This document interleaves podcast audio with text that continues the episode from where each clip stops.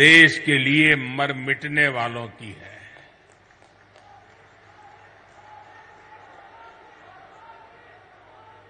मैं अनगिनत बार रीवा आया हूं, आपके बीच आया हूं और हमेशा मुझे आपका भरपूर प्यार और स्नेह मिलता रहा है। आज भी इतनी बड़ी संख्या में आप सभी लोग हमें आशीर्वाद देने आए हैं। मैं आप सभी का हृदय से आभार व्यक्त करता हूं। आप सभी को देश की 2.5 लाख से अधिक पंचायतों को राष्ट्रीय पंचायती राज दिवस की बहुत बहुत शुभकामनाएं। आज आपके साथ ही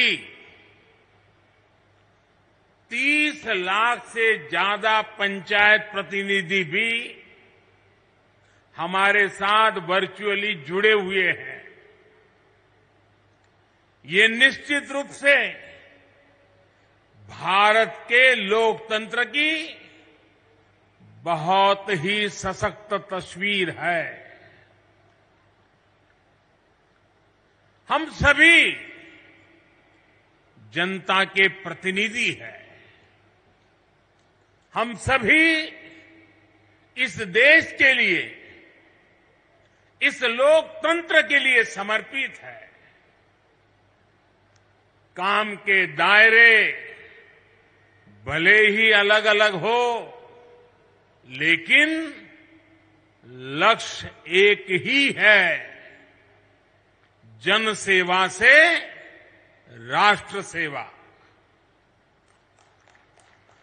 मुझे खुशी है कि गांव गरीब का जीवन आसान बनाने के लिए जो भी योजनाएं केंद्र सरकार ने बनाई हैं, उन्हें हमारी पंचायतें पूरी निष्ठा से जमीन पर उतार रही है।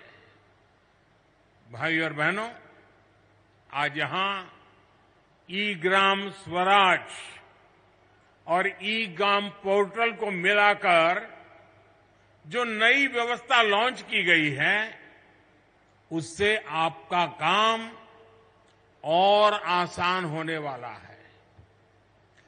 पीएम स्वामित्व योजना के तहत भी देश के 35 लाख ग्रामीण परिवारों को प्रॉपर्टी कार्ड दिए गए हैं।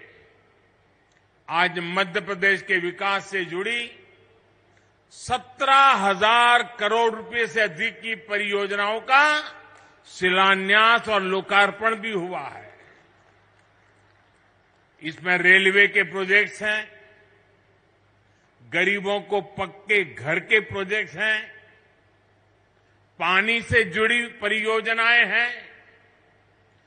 गांव गरीब का जीवन आसान बनाने वाले, रोजगार का निर्माण करने वाले इन प्रोजेक्ट्स के लिए भी मैं आप सभी को बहुत बहुत बधाई देता हूं। साथियों, आजादी के इस अमृत काल में हम सभी देशवासियों ने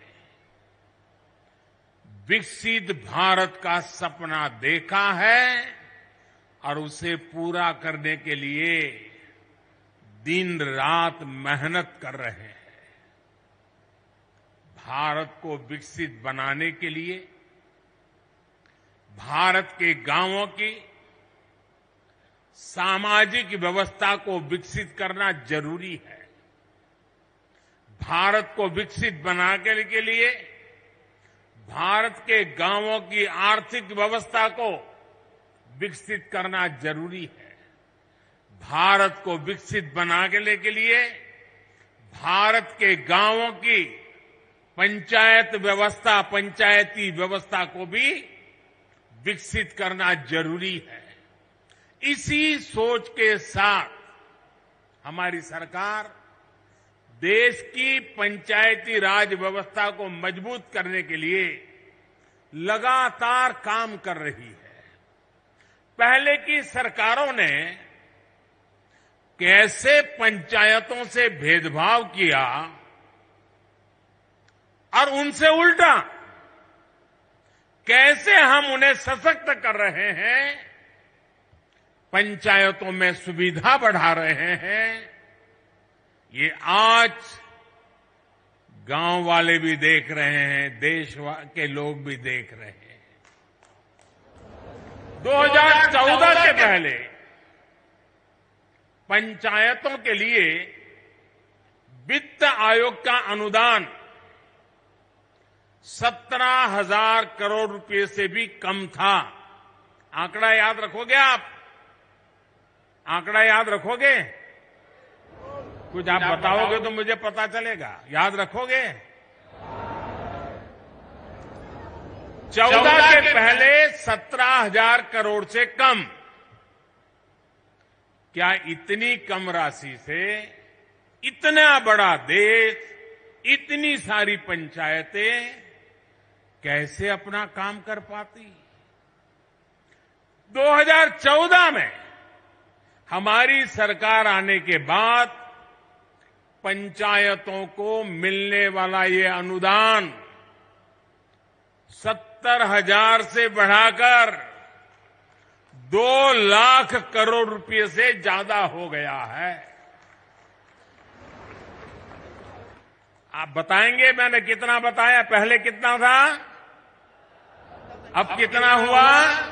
चला जाए साहब, अब आप अंदाज लगा सकते हैं काम कैसे करते हैं। मैं आपको दो और उदाहरण देता हूं। 2014 से पहले के 10 वर्षों में, मैं उन 10 साल की बात करता हूं, केंद्र सरकार की मदद से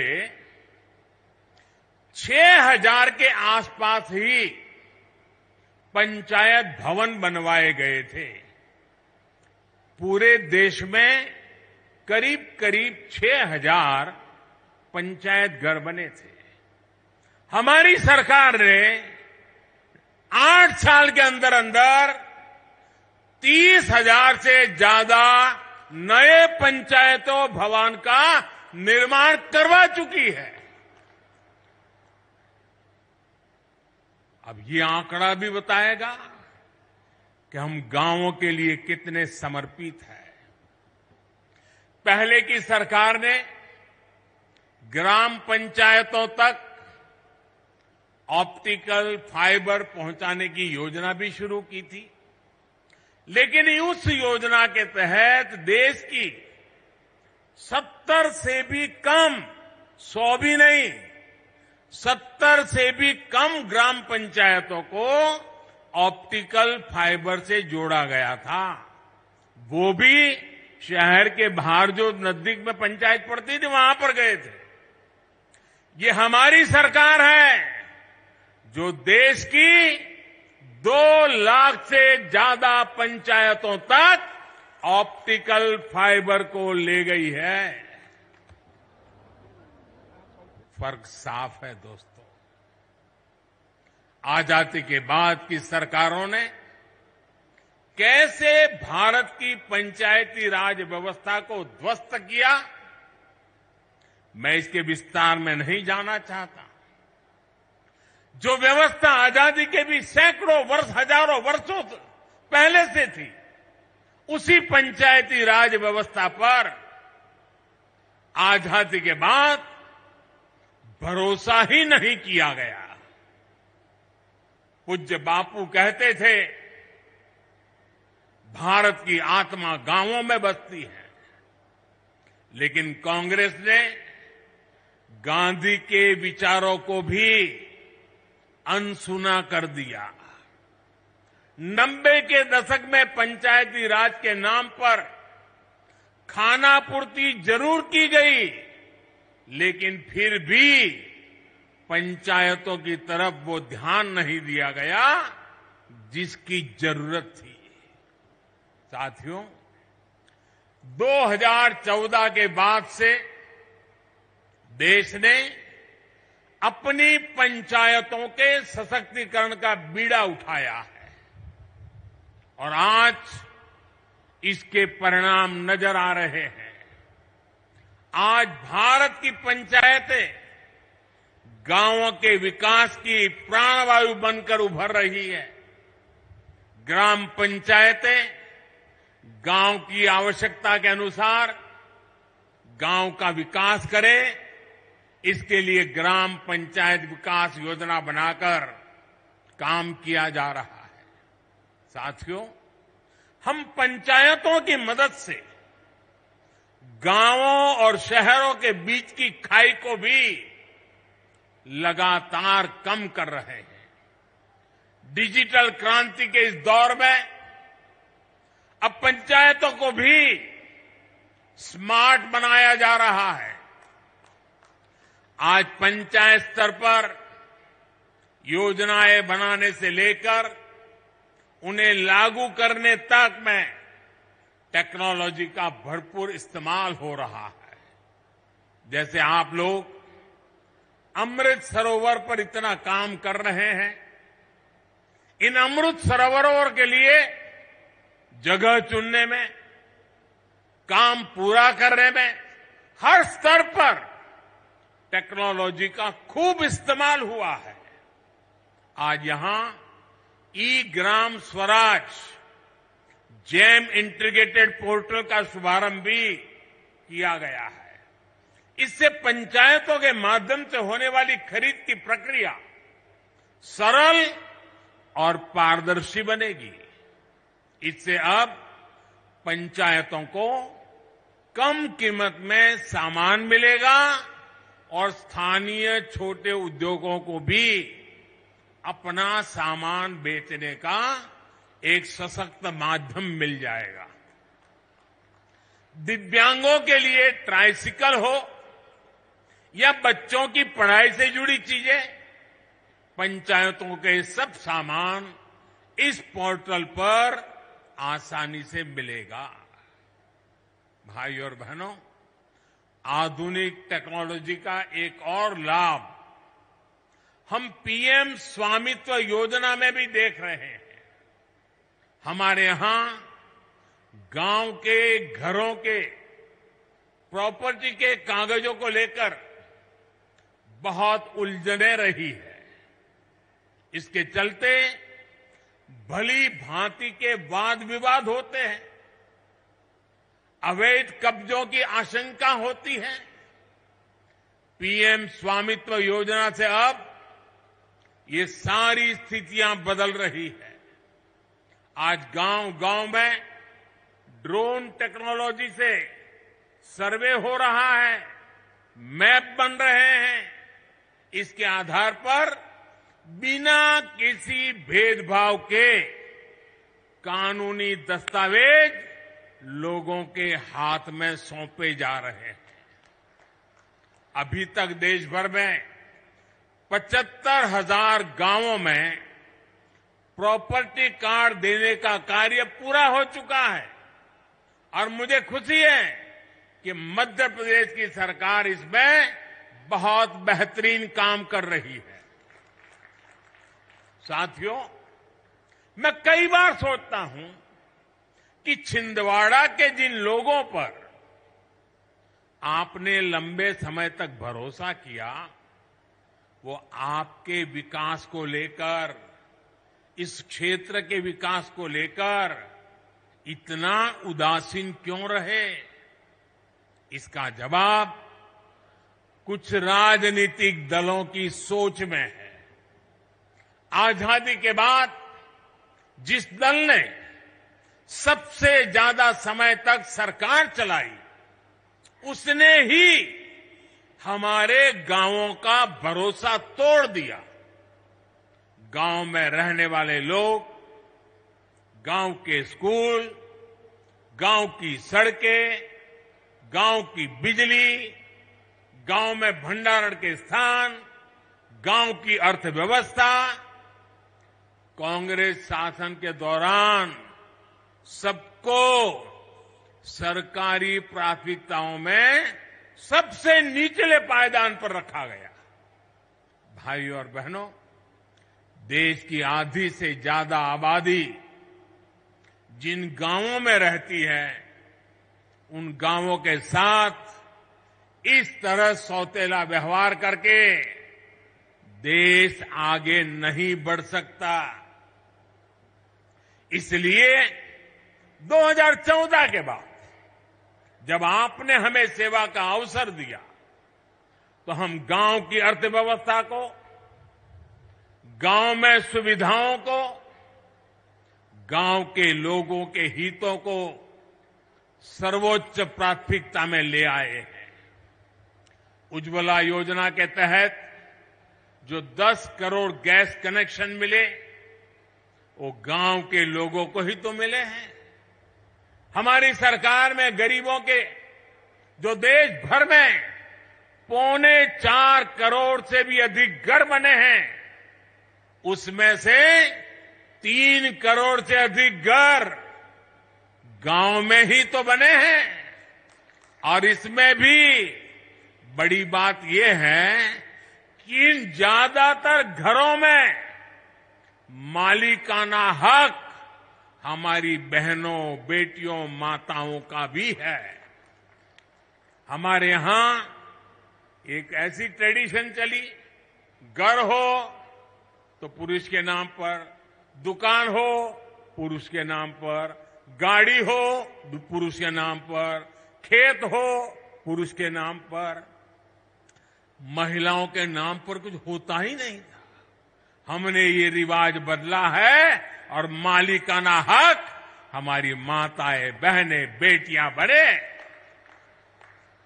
साथियों, भाजपा की सरकार ने देश की करोड़ों महिलाओं को घर की मालकिन बनाया है।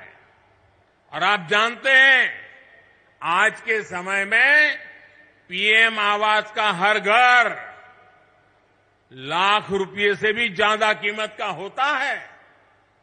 यानी भाजपा ने देश में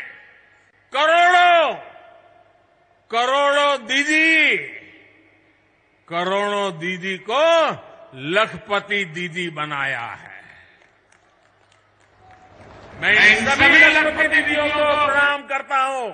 आप आशीर्वाद दीजिए कि देश में और कोटि-कोटि दीदी भी लखपति बने, इसके लिए हम काम करते रहे।